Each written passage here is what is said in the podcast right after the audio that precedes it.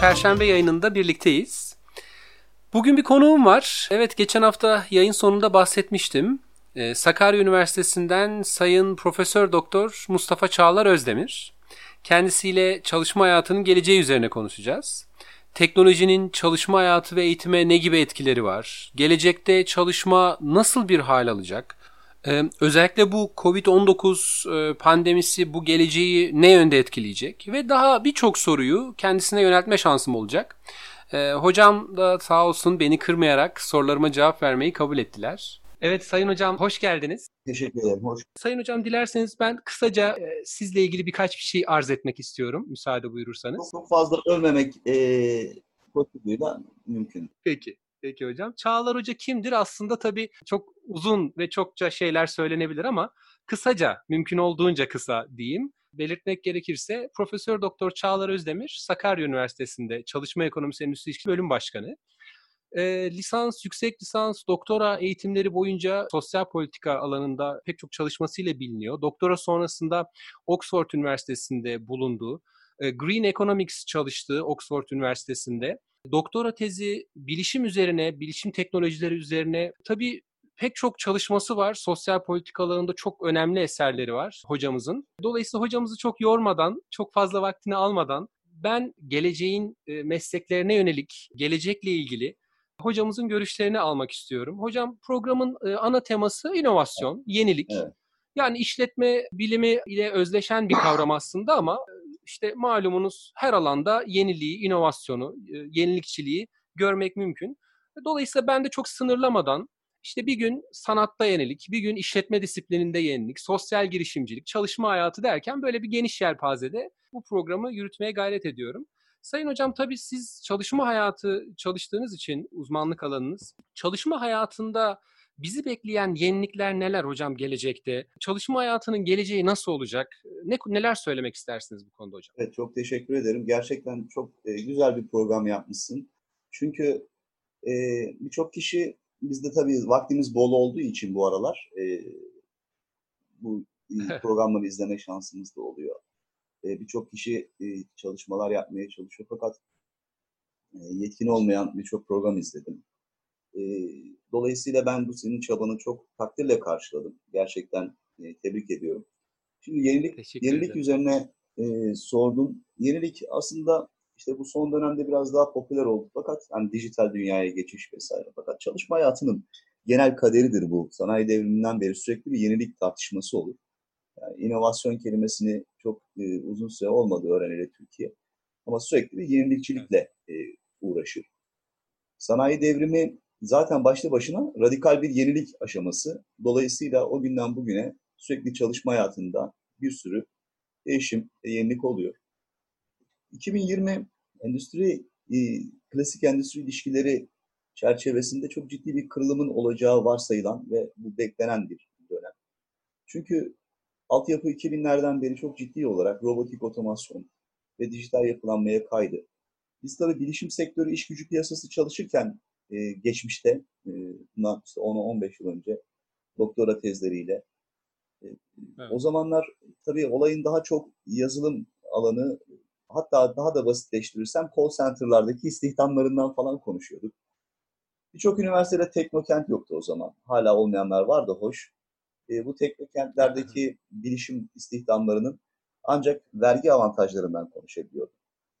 Yani Volkan Hoca şöyle söyleyeyim. Az gelişmiş bir ülkede ya da gelişmekte olan bir ülkede e, geleceğe ilişkin konuşmalar yapmak e, çok zor işler. Yani. Piyasada e, gözlemleyemeyeceğin, karşılığını alamayacağın işler.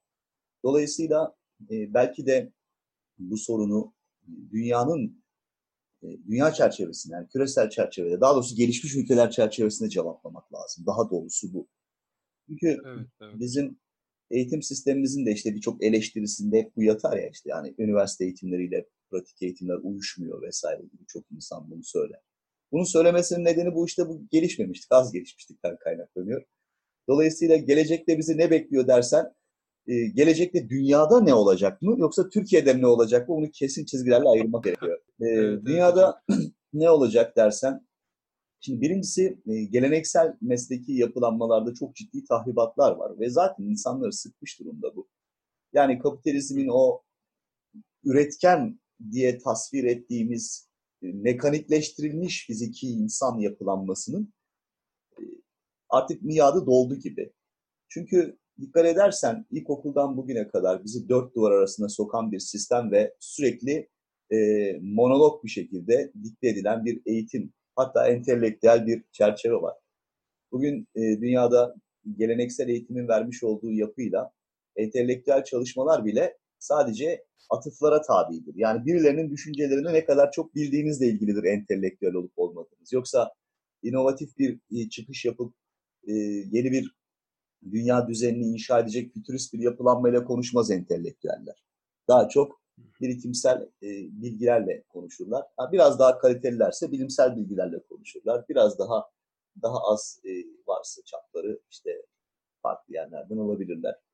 Dolayısıyla e, benim görebildiğim yani e, bu düşünce bağlamında görebildiğim yapı e, eğitimin e, artık çok daha yenilikçi ve serbest bir alana doğru kayacağı yönünde ve genişleyeceği yönünde ve bu genişleme de geleneksel meslek yapılanmalarını ve çalışma hayatını çok ciddi olarak değiştirecektir kanaatindeyim. Tabii Türkiye'de çok kısa olmayacak ama dünyadan bahsediyorum. Daha açık bir ifadeyle mesleklerin yerini e, sınırlandırılmamış e, beceriler alacaktır diye düşünüyorum. Yani önümüzdeki dönemlerde e, bir meslek sahibi olmak değil, bir beceri sahibi olmak önemli olacak. Çok fazla. Evet. E, Hocam, e, evet. Ben de sizden ders e, alan yüksek lisans e, derslerinize girmiştim. Şanslı gruplardanım. Lisans döneminde her ne kadar yaş itibariyle yakalayamamış olsam da yüksek lisansta ve doktora sürecimde kısmen sizden ders almıştım. Derslerinizde de hep bunu vurguluyordunuz. Sizin vurgulamanız da üzerine ona da binaen yani PVC'nin bununla ilgili bir araştırması vardı. Hatta geleceğin iş gücüne ilişkin işte 10 bin katılımcı ile yaptığı malumunuz. Tam da bahsettiğiniz aslında sizin yıllardır hep vurguladığınız şey bu PVC'nin gelecekteki dört dünya inşasından birinde karşılık vuruyor. Yani bu diplomaların uzun vadede bir anlamının kalmayacağı, uzmanlığa dayalı evet. becerilerin ön plana çıkacağı ki teknolojinin yar kırmızı dünya diye nitelemişler buna her neyse. Hocam şeye dönersek yani orayı ben dikkatimi çekti açıkçası orada biraz daha durmak istiyorum müsaade buyurursanız. Şimdi gelişmekte olan ekonomileri ayırmak gerekiyor dediniz. Çünkü bu sermaye ile niteliksiz iş gücü arasındaki bu ikame durumu galiba değil mi hocam vurguladığınız? Mesela pandemi süreci yaşıyoruz. İşte bilişim teknolojilerini yaygın kullanmaya başladık. Bu pandemi süreci örneğin çalışma hayatını nasıl etkileyecek? Gelişmekte olan ekonomiler özelinde misal konuşursak evet. hocam. Ya bence çok güzel terminolojiler kullanıyorsun. Mesela bizim çalışma ekonomisinde işte sermaye, iş gücü ikameleri çok önemli şeylerdir ama belki de şöyle başlamak lazım bu soruya yetersiz sermaye, sermayesizlikten daha kötü bir şeydir. Eğer yeterince sermayeniz yoksa yatırımınız tam ortada kalır. Yarım yamalak iş yaparsınız.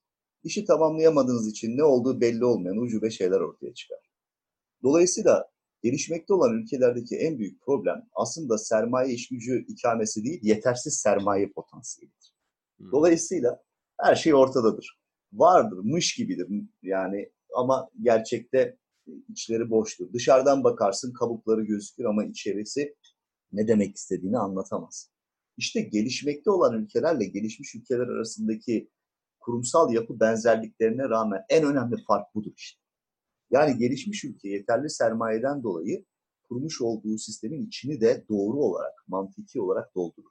Biz ise sadece taklitçi bir yaklaşım ve aceleci bir tavırla bu e, yetersiz sermayenin vermiş olduğu baskı nedeniyle olayı tam olarak tamamlayamayız. Bu pandemi sürecindeki dijitalleşme de tam olarak bunu gösteriyor. Yani hmm. yarım yamalak bir uzaktan çalışma sistemi. Bunun altyapı kurmak başka bir şeydir. Bu altyapısını evet. kurduktan sonra bu sistemi işletebilecek zihniyete sahip olmak başka bir şeydir. Bu zihniyete sahip olduktan sonra firmaların bu çerçevede üretim yapabilme yetisinin olması, hazırlığının olması bambaşka bir şeydir. Dolayısıyla bu iç içe geçmiş e, zincirlerin tamamını inşa etmek için e, elbette çabaya yani büyük bir emeğe, zamana e, ve büyük paralara ihtiyaç vardır. Ve en tepesinde de bunların bunları inşa edebilecek bir zihni sürece ihtiyaç vardır. Gelişmişlik kesinlikle zihni bir şeydir. Maddi bir şey değildir. Zihniyetinizi geliştiremezseniz bu tür e, tavırlar sadece günübirlik e, çabalardan ibaret kalır ve biz bunu Türkiye olarak çok iyi tetkik etmiş durumdayız. Türkiye'de her şey var. Her şey var fakat yeterince zihni olgunluğu ulaşmadan yapıldığı için her şey bir garip, bir yarım yamalak. Dolayısıyla pandemi sürecindeki bu dijital e, yapıdaki problemler de hep bundan kaynaklanıyor. İşte e, biz böyle e, bu yapıyı aktif hale getirebilmemiz için çalışma hayatını bir kere tabanımızın böyle olması gerekiyor. Biz hala evet. Türkiye'de bırakın mavi yakalıları, beyaz yakalıların dahi manifaktür yani kol işçiliği yaptığı bir ülkede yaşıyoruz. Yani. Dolayısıyla e, yani e, işte bizim çalışma ekonomisinin içerisinde de sizin de çok iyi gördüğünüz gibi insan kaynakları departmanları var. Hatta bizim okulda ayrı bir bölüm var. Ve burada mesela çok evet. karizmatik dersler var. Öğrencilerin çok hoşlandığı stratejik insan kaynakları yönetimi falan diye. Evet. Yüzlerce insan kaynakları departmanı ziyaret etmişizdir ikimiz de. Ya hangisinde geleceğe ilişkin stratejik bir çaba gördünüz işte böyle işte 5 yıl sonra şunlar olacak, bunlar böyle olacak. Günübirlik işler çoğu e, dolayısıyla altyapıdan kaynaklı. Yani o insanların vizyonsuzluğundan kaynaklanmıyor. Ama genel Doğru. Personel yönetim evet, anlayışı hala sürdürülüyor. Tabela değişikliği oldu gibi sadece sanki. O yüzden hocam. Türkiye için sorduğum için söylüyorum. Dünya için sorarsan evet, farklı hocam. cevaplarım demiştim. O 7 evet. tane ülke için belki de hani G20 diyorlar ama G7 daha mantıklı. Evet. Ama dünyanın geri kalanı için bu kadar hızlı dönüşümleri beklemen şey değil, e, doğru değil diye düşünüyorum. Bakın bugün hala e, dünyanın 300 yıl gerisinde yaşayan topraklar var. Yani hala ilkel kabileler var. Bırakın sanayi devrimini yani adamlar medeniyete ilişkin hiçbir şeyi bilmeyen bunlar bu dünyanın içinde ve 2020'deler bunlar da yani. E, demek ki bu sadece dünyanın geldiği bir geçişkenlik değil. Ama şunu da söylememe izin verin. Türkiye bunun içerisinde bir Etiyopya, Malezya bilmem ne gibi. Hayır. Bu program kaydediyordur. İleride de insanlar seyretsin. Sizin biraz önce söylediğiniz gibi yüksek lisansta da söylerdim bunları. Fakat e, tabii Türkiye'den bir akademisyen olarak bunları söyleyince çok fazla etki etmiyor. Amerikalı olsaydım e, muhtemelen çok popüler bir adamdım e, kullandığım cümlelerden dolayı. Şimdi de bunu söylüyorum. Bakın Türkiye önümüzdeki 30 yılın çok e, inanılmaz hızlı gelişen ülkelerinden biri olacak. Göreceksiniz. Ama bu gelişme bizim lehimize mi olur, aleyhimize mi olur onu tartışırız. Yani artık dünyanın Çin'le yapmış olduğu savaş, bugün Amerika'nın, İngiltere'nin hatta İsrail'in Birleşmiş Milletler'de aleyhine oy kullanacağı o Çin'in etkisini azaltabilmek için dünya üretimini ortaya kaydıracaklar insanlar.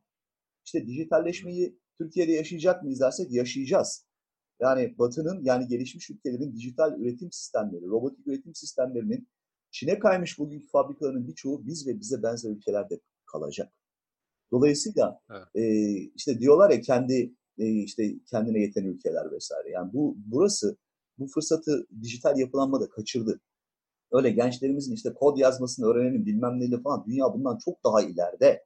Dolayısıyla Türkiye bence üretim açısından Çin'in veya birçok Malezya'nın yani iş gücü açısından belki bu kadar ucuz olmayacak ama yeni dünya dijital yapılanmasında ucuzluk da görece bir kavram. Dolayısıyla burası bu potansiyelde çok gelişecek ülkelerden bir tanesi olacak e, Türkiye.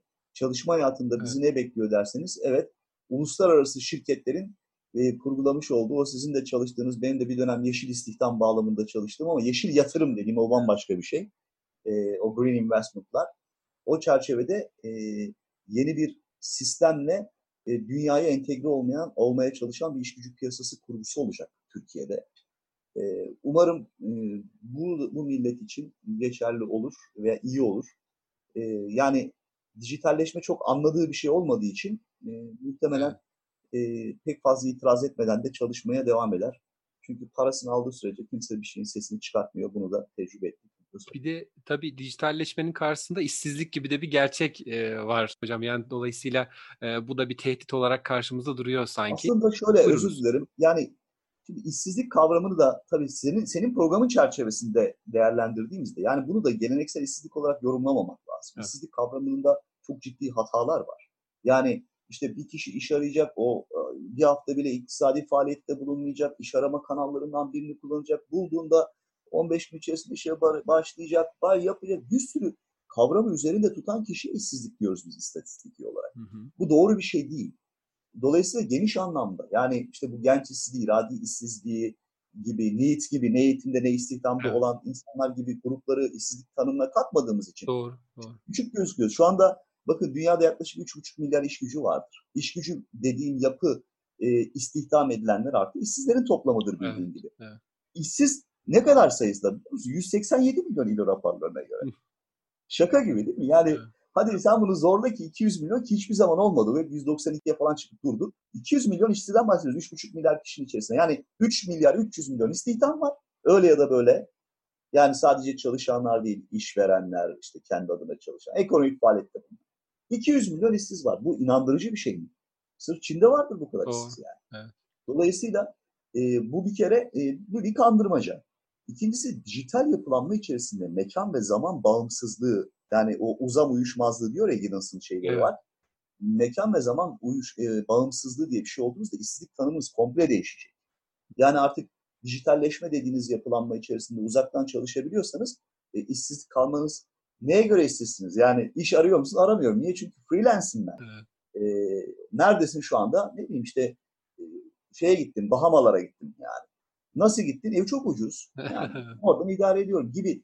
Dolayısıyla hani bu geleneksel manada işsizliğin artıp artmayacağı e, tartışması ayrı bir şey. Dünyanın iş gücü piyasası komple değişme şeyi var. Gelişmiş ülkeler bazında konuşuyorum. Hı hı. E, buralar için konuşuyorsan tabii buralar için yine aynı şey olur. Gelenekselliğimizi biraz sürdüreceğiz falan. Evet. Ama e, o çünkü bugünkü işsizlik tanımı da gelişmiş ülkelerin yapmış olduğu yani ILO kriterlerinde yapılmış olan bir şey e, tanım. E, dolayısıyla e, dünyanın o gelişmiş ülkelerinde çok ciddi şeyler olacaktır. Ama eskisi gibi tabii Almanya'dan işte amcamızın oğlu diş macunu getirmeyecek elbette. Yani Hı hı. e, çok hızlı görüyoruz her şeyi artık Evet. eskisi gibi bir dünya değil. Dolayısıyla etkileşim olacaktır ama dönüşümde e, ancak gördüğü kadar Ee. Sayın hocam tabii şimdi çalışma hayat deyince kapsam çok geniş Ee, ve hani şimdi işsizlikten bahsettik iş gücü piyasası haliyle eğitim sisteminden de bağımsız düşünemeyiz. Dolayısıyla eğitim sistemi peki nasıl evrilecek? Kısa etkileri neler olabilir eğitim sistemine ilişkin? Bu konuda hocam neler söylemek istersiniz? Birincisi bu şu anki yapmış olduğumuz eğitimin gerçekten bir işe yaramadığını biz yıllar içerisinde kendimiz test ederek gördük yani. Hı hı. Yani öğrencileri iş gücü piyasasına girişte ertelemek için e, ve gereksiz olan bir sürü bilgiyi kafalarına sokabilmek için yıllardır dört duvar arasında tutmaya çalışıyoruz. Bu çok yanlış bir şey. Üstelik öğrettiğimiz şeyler ilkokuldan üniversitenin sonuna kadar pek de işe yarar olduğunu düşünmüyorum. Yani en basitinden şöyle düşünelim. Bizim gibi hani üst düzey doktora seviyelerinde eğitim vermenin dışında ilkokul, ortaokul öğrencileri için. Yaşamak için gerekli olan birçok şeyi öğrenmeyi unuttular çocuklar. Yani e, doğayı bilmiyor, ağacı bilmiyor, toprağı bilmiyor. Yani işte spor yapmayı bilmiyor. Kendi için insani olarak birçok şey unutuldu. Ve bunları e, şey zannediyorlar işte, işte gerice böyle geleneksel falan. Böyle bir şey değil. Yani e, eğitim dediğiniz şey işe yarar. İnsanın davranışlarında pozitif etkiler oluşturur. İnsanları sürekli entelektüel bilgiyle yükleyerek ya da trigonometri öğreterek e, otobüste insan davranışlarını düzeltemezsiniz. Markette işte neden markette sosyal distance kuralına uymuyorlar diye insanları anla, anlatamazsınız insanlara. Evet. Çünkü e, bu tür şeylerle yani gereksiz birçok e, eğitim müfredatıyla bu insanları bunu yapamazsınız. Şimdi hepimizin e, izlediği bir şey var. İngiltere'de bir gün ben e, bisikletimle evden okula giderken ilkokulun zilini çaldığını e, daha doğrusu okuldan eve giderken akşamleyin zilini çaldığını duydum ve e, şimdi dedim bir bakayım öğrenciler nasıl çıkacak. O arada eğitim herhalde eğitim istihdam ilişkisi çalışıyorum. İlgimi çekti. Tabii böyle İngiltere'de okulun önünde böyle bir kişinin bisikletle durup da bakması da tehlikeli bir şey. Hemen polis gelebilir yani ne oluyor bu adam kim falan diye böyle. Ben yine o riski göze alarak böyle bir kenara durdum ve okulu izlemeye başladım. Okul kapısı açıldı. E, Birkaç öğrenci çıktı. Sonra birkaç tane öğrenci. Veliler var orada. Bir iki öğrenci daha çıktı. Etrafında koştular. Annesinin babasının yanına gittiler. Bekliyorum okul ne zaman kusacak diye. Kusmadı okul. Kusmadı. Bizde okullar kusar. Zil çalar çalmaz öğrenciler kendini dışarı atmak için evet evet hocam. Yani bu sadece ilkokulda değil, üniversitede de öyle. Ben hatta diyorum ki evet e, anladınız mı diyorum. Çünkü üniversitelerde bazen ilkokullar, liseler geliyor. Onlara söylüyorum. Biliyor musunuz diyorum. Burada zil yok. Çok şaşırıyorlar. Nasıl zil yok? Nasıl o zaman ders bitiriyorsunuz diyorlar. Çocuklara bile söylediğinde gençlere ya evet e, anladıysanız artık dersi bitiriyorum dediğim anda şak şuk şak şuk bütün her şey kapanıyor. Yani bıkmışlar orada kimse durmak istemiyor. E, evet. Ne kadar iyi ders anlatırsak anlatalım kimse durmak istemiyor. Dolayısıyla eğitim nasıl olacak dersen eğitim bir kere modüler olacak. Böyle sınavlara girip de üniversite sınavına hayatımızı, kaderimizi belirlemeyeceğiz. Bu çok yanlış bir şey. Çok yanlış bir şey. Birçok insan düşündüğü, hissettiğinden, yeteneklerinden farklı bir şey yapıyor. Dünyanın her gelişmiş ülkesinde yetkinlik bazlı beceri eğitimi verilir. Yetkinlik demek varoluşsal demek. Bazıları doğuştan yetenekli, el becerisi vardır. Bazılarının sayısal zekası vardır. Bazılarının sosyal zekası vardır. Buna yetkinlik denir. Varoluşsal, ontolojik bir şeydir. Bu yetkinliğe göre siz bu yetkinliği tespit eder, ona uygun beceriler kazandırırsanız o zaman mükemmel insanlar oluşturursunuz. Mutlu insanlar, verimli insanlar. Dünyanın bütün gelişmiş ülkeleri yetkinlik bazlı beceri eğitimi yaparlar. Biz ise beceri bazlı yetkinlik eğitimi yapıyoruz. Çocukları bir sınava sokuyoruz. Üç soru fazla yapmışsa şucu oluyor. Beş soru evet. az yapmışsa şucu oluyor. Böyle bir şey olamaz. Böyle bir şey imkansız. Bunu insanların yani herkes biliyor ama yani bunu durdurmak lazım. Artık bu, bu gençlerimize yazık, insanlarımıza yazık. Ee, ve şu toplumdaki mesleki taassupları kesinlikle yok etmemiz gerekiyor. Bakın bir ülkede doktorlar, mühendisler ne kadar önemliyse bir ülkenin çöpçüsü de, tezgahları da, bir ülkenin temizlikçisi de o kadar önemlidir. Evet. Yani siz bunları algılayamayacak zihni bu nedir, bu nasıl bir riyakarlıktır?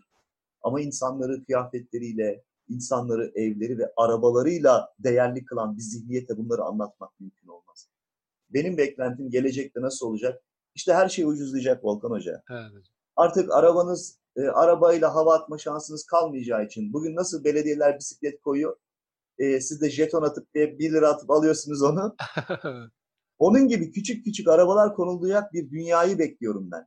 Yani evlerle, arabalarla, havasının olmayacağı, insanın yani yaşamak için gereksinim duyduğumuz metaya değil de insanın içini görebilecek bir dünyaya hasretiz biz. İşte bu pandemi bize bunları düşündürüyor. Belki her e, musibette musibette bir şey var ya hayır. Evet, evet hocam. Belki bizdekilerin de kafası çalışır ama bilmiyorum be. Ben Sakarya'da yaşıyorum ve Ankara'da yaşıyorum biliyorsun. Yani evet. evim Ankara'da, Sakarya Üniversitesi'ndeyim. Bir ayağınız da İstanbul'da. 90, evet. evet.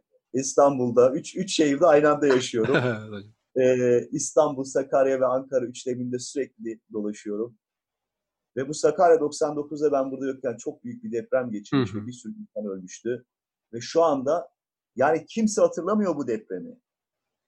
İşin korkuncu deprem olduktan 5 yıl sonra da kimse hatırlamıyormuş. Bir pandeminin e, etkileri de geçecek diye korkuyorum. İnsanlar hani bu kadar e, ne kadar unuturlar bu işi. Evet. Ama inşallah unutmazlar. E, iyiye gider diye umudum var. Hocam etkileri de geçmeye başladı gibi sanki. Sıcaklarla birlikte öyle bir izlenim de var. E, yeniden Tabii. sosyalleşme çabaları. Sayın hocam, test çalışmanız ve akabinde yaptığınız doktora sonrası çalışmalarda bilişim sektörü odak noktanız oldu. Hocam tüm dünyayı kontrol altına mı alacak bu teknoloji? Yani gelecekte e, nasıl bir dünyaya doğru evrileceğiz? Bununla ilgili inanılmaz komple teorileri var. Biliyorum senin de e, bunları okuduğunu ve e, seyrettiğini. Evet. Şimdi e, dünyayı kontrol altına almak. Dünya zaten kontrol altında. Yani şu anda bağımsız olarak ne yapabiliyoruz ki birileri kontrol altına almak? Mesela işte kendi yatırımlarımızı mı yapabiliyoruz? Ne paramız yetiyor ne teknolojimiz yetiyor. Ben üretim faktörlerini anlatırken işte emek, sermaye, toprak falan diye anlattık ve müteşebbis diye dörde çıkartırken ben beşincisini de söylerim. Teknoloji. Evet. Ve bu teknolojiyi bazıları der ki hocam aslında bu sermaye. Hayır sermaye değil. Bu teknoloji. Bu kendine has bir yapıya sahip. E, çünkü e, her teknolojiyi parayla satın alamazsın. Yani vermezler sana. İstersen istediğin kadar parayı vermezler. Yani e, bazı teknolojiler hiç yanına bile yanaştırmazlar. Yani mesela uzay teknolojilerini. Yani gidip satın alamazsın. Verelim biz hep beraber o zaman paramızı değil mi? Toparlayalım bütün insanlardan. Evet. E, diyelim gidelim uzay teknolojisi alalım. Buraya da bir NASA kuralım. Niye yapamıyoruz? Neden yapamıyoruz? E, çünkü bu teknolojileri paylaşmazlar. Üretimin en önemli şeylerinden bir tanesi bu. Zaten kontrol altındayız ama sizin söylediğiniz şey şu, insanları kontrol altına almak. E, alınabilir işte. Bugün Bill Gates biliyorsunuz e, Deccal ilan edildi. Yani böyle ID 2020 e, şeyiyle vakfıyla evet. bütün herkese işte aşı yapmaya çalışıyor. Biyonik aşılar, çip takmaya çalışıyor. Tabii dünyanın gelecekteki e, kurguları çok farklı toplumsal olarak. Yani biz bunları tabii komplo teorisyeni ya da fütürist olarak söylemiyoruz. Sosyopolitik açıdan değerlendiriyoruz. Çünkü refahtır bizim mevzumuz. Hı hı. E, mesela suçla mücadelede bir refah parametresidir. E, işte belki de en ütopik duymanı istediğim yani veya söyleyebileceğim en ütopik şey şu olabilir gelecekte ne olacak diye. Şimdi bu insanlar e, işte bu çip mevzusunu biliyorsun. Çipi takıyorlar deri altına. Evet. E, bu e, yakın bir zamanda olacak. Siz taktırmam da diyemeyeceksiniz. Çünkü diyecek ki çipi olmayana Sağlık Bakanlığı yardım yapmıyor. Halk hocamdan bile yardım alamazsın diyecek evet. Sağlık hocamdan. Ne yapacaksın? Mecbur takacaksın. Bu ne yapıyor? İşte wireless'la e, şey yapıyor, e, veriyor. Kan değerlerini falan ölçüyor, ateşini ateşini ölçüp merkeze gönderiyor. Bunu anlayabiliyoruz. Ama ben doktora çalışmalarında e, bu 2000'lerde e, bir makale çıkmıştı Times'ta. Donald O. Hepton, nörofizyolojik kuramın e, üzerine çalışılmış bir şeydi. Bu nöron merkezine wireless'lı bir Google çipi yerleştirip kafayı böyle hiç bilgisayara gerek olmadan her Google ne yapabiliyorsa oradan nörolojik sinapsi birlikleriyle e, Google'ı çözümleyebiliyordun kafadan. Bunlar 2000 tarihli dergilerde yazıyordu. Ha. Yani çalışıyorlardı. Şimdi bugün 2020'deyiz. 20 yıl geçmiş bundan ve yani bunlar çok doğal bir şey. Şimdi yeni versiyon şu, ikinci versiyon çipler kulak arkasına takılan bir çipten bahsediliyor ve bu çip işte biraz önce söylediğim o 2000 yıllı yıllarda yazılan nöron merkezine wireless ulaşabilen ve gözünüzü, sizin gözünüzü kamera olarak kullanabilen çipler. Dolayısıyla e, işte insanlar dolaştıkça e, merkez, evet. big data her şeyi görebilecek ve bunun suçu engelleyebileceğini e, varsayıyorlar. Bu yüzden sosyopolitik dedim. Yani suçu önceden görebileceğini hı hı. düşünüyorlar. İşte ne yaptığını görüp insanı o çiple bu arada mikro işte elektrik teknolojisiyle evet. insanı orada şok vererek durdurabiliyor gibi. Hocam ee, yani bunu peki tabii ne kadar etik olarak değerlendiriyorsunuz? Şimdi sizin tam da o bahsettiğiniz çok ilginç. Ee, bu Çin'de bir sosyal skor uygulaması biliyorsunuz pilot pilot bir çalışma olarak işte bir eyalette zannediyorum başlatılmıştı. Hani insanlara yerleştirilen evet. bahsettiğiniz çipler ya da bir tip izleme mekanizmasıyla bir teknolojiyle e, insanlar evet. toplumdaki davranışlarından puan, skor toplayarak buna göre kamu hizmetlerinden yararlanma hakkı elde ediyorlar. Şimdi aslında ben de e, oraya doğru toparlamaya istiyordum konuyu. Bu e, sosyal problemlerini engellemek için bu tip e, teknolojiler e, ne kadar doğrudur, etiktir, nasıl değerlendiriyorsunuz Sayın Hocam? Çok güzel. Şimdi bakın bir şey söyleyeyim.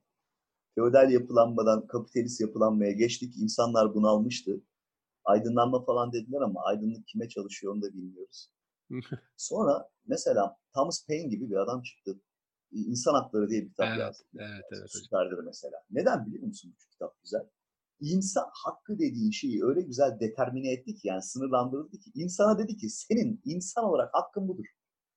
Herkes buna inandı. Dedi ki evet benim insan olarak hakkım budur. Sonra Hristiyanlıkta da bizdeki gibidir. Yani insanlar pek bilmez. Hep kendi cennete gideceklerine inanarak hareket eder Müslümanlıkta. Hristiyanlıkta da cennet inancı çok kuvvetlidir biliyorsun.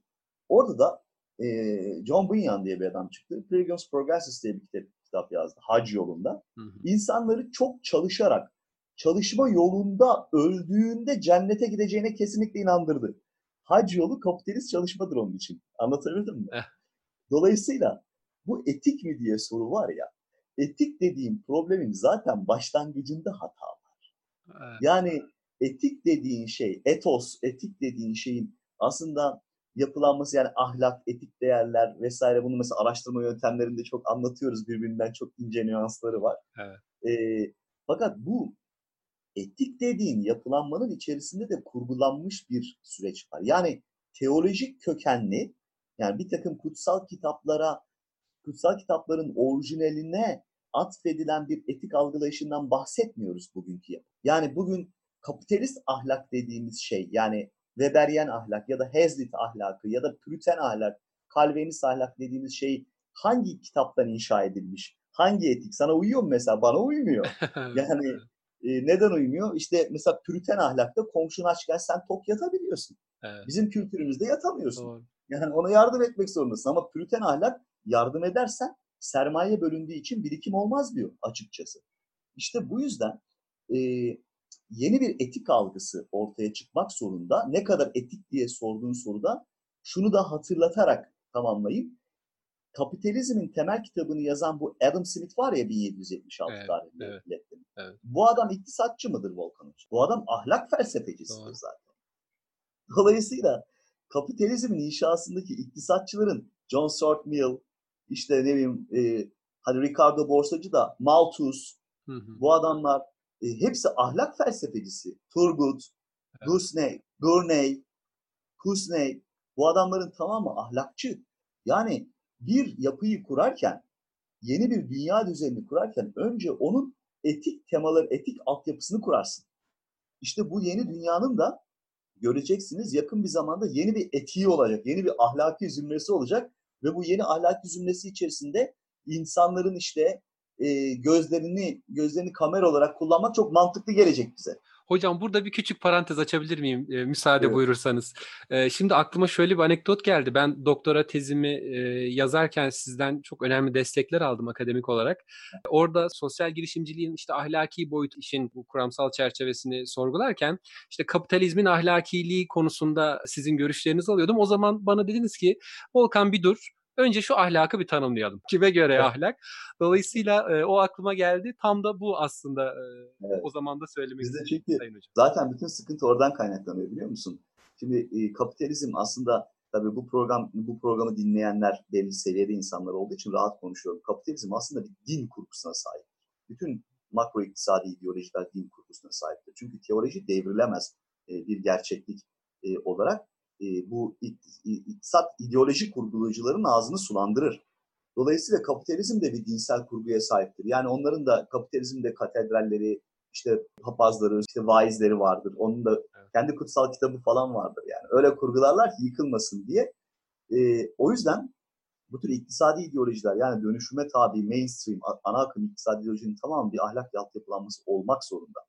Bizdeki en büyük problem de bu e, ticari sistem olarak gördüğümüz bu merkantilist e, bozuntusu e, değişik kapitalizm sistemimizi ülkemize alırken bunların ahlakını reddedip kendi oryantalist ahlakımızda yani oryantalist de diyemem ama doğucul ahlakımızda e, benzeştirmeye, özüştürmeye çalıştık.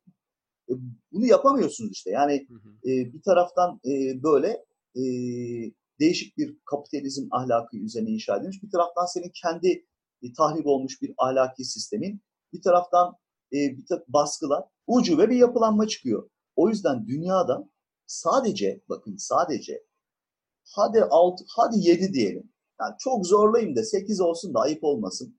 7 ya da 8 tane ülke bu mevcut kapitalizm sistemiyle zengin yaşayabilir. Geri kalan o siz deyin 187 ülke, ben diyeyim 192, 200 ülke. 200 ülkenin tamamı bu 7'nin dışında mevcut kapitalizm sisteminin içerisinde sürünürler. Çünkü temelindeki ahlaki kurgusuyla iktisadi pratiği arasında uyumsuzluk vardır, illiyetsizlik vardır. Bunu kurgulayamazsınız. İşte o zaman pazar payı dersiniz, buna suç atarsınız. Yok sen kalitesiz üretim dersiniz, suç atarsınız. Aslında olayın temeli bu. Ama siz olayın kurgusunda çalışmadığınız için, sadece taklit ettiğiniz için sohbetin başında söylediğim üzere bunu anlatmaya çalışıyordum. Evet. Yani mantıksal bir zihinsel çaba göstermediğiniz sürece ya işte var mı var. E benim de evim var, onun da evi var. Aynı şey işte. Televizyonumuz aynı işte ama aynı değil. İşte bu kurgulardan dolayı gelişmekte olan ülkelerdeki toplumsal dönüşüm çok daha ucube oluyor. Umarım e, bu kadar bilgi yığını içerisinde, bilgi bombardımanı içerisinde iyice allak bullak olmayız. Eskiden yine biraz geç geliyordu da gelinceye kadar bir düşünme fırsatımız oluyordu. Evet. Şimdi aha da şu çıkmış, bu da bu Kesin. çıkmış, bu da bu çıkmış diye, Evet, diye her evet. gün valla ayran gibi sallayacaklar bizi. Artık bir bazılarımız tereyağı olurken bazılarımızın da suyu çıkacak gibi geliyor bana yani. Hocam çok çok teşekkür ediyorum. İnanın benim için e, çok kıymetliydi e, bu konuşma. Değerli vaktinizi ayırdınız. Değer kattınız hocam. Ağzınıza sağlık. Çok çok teşekkür ediyorum e, Ben kıymetli teşekkür hocam. ederim. Ben teşekkür ederim. Başarılar diliyorum. Sağ olun, Görüşmek sağ olun, var olun hocam. Evet, bu haftalık bu kadar diyelim. Gelecek hafta yine Perşembe günü görüşmek üzere. Hoşçakalın.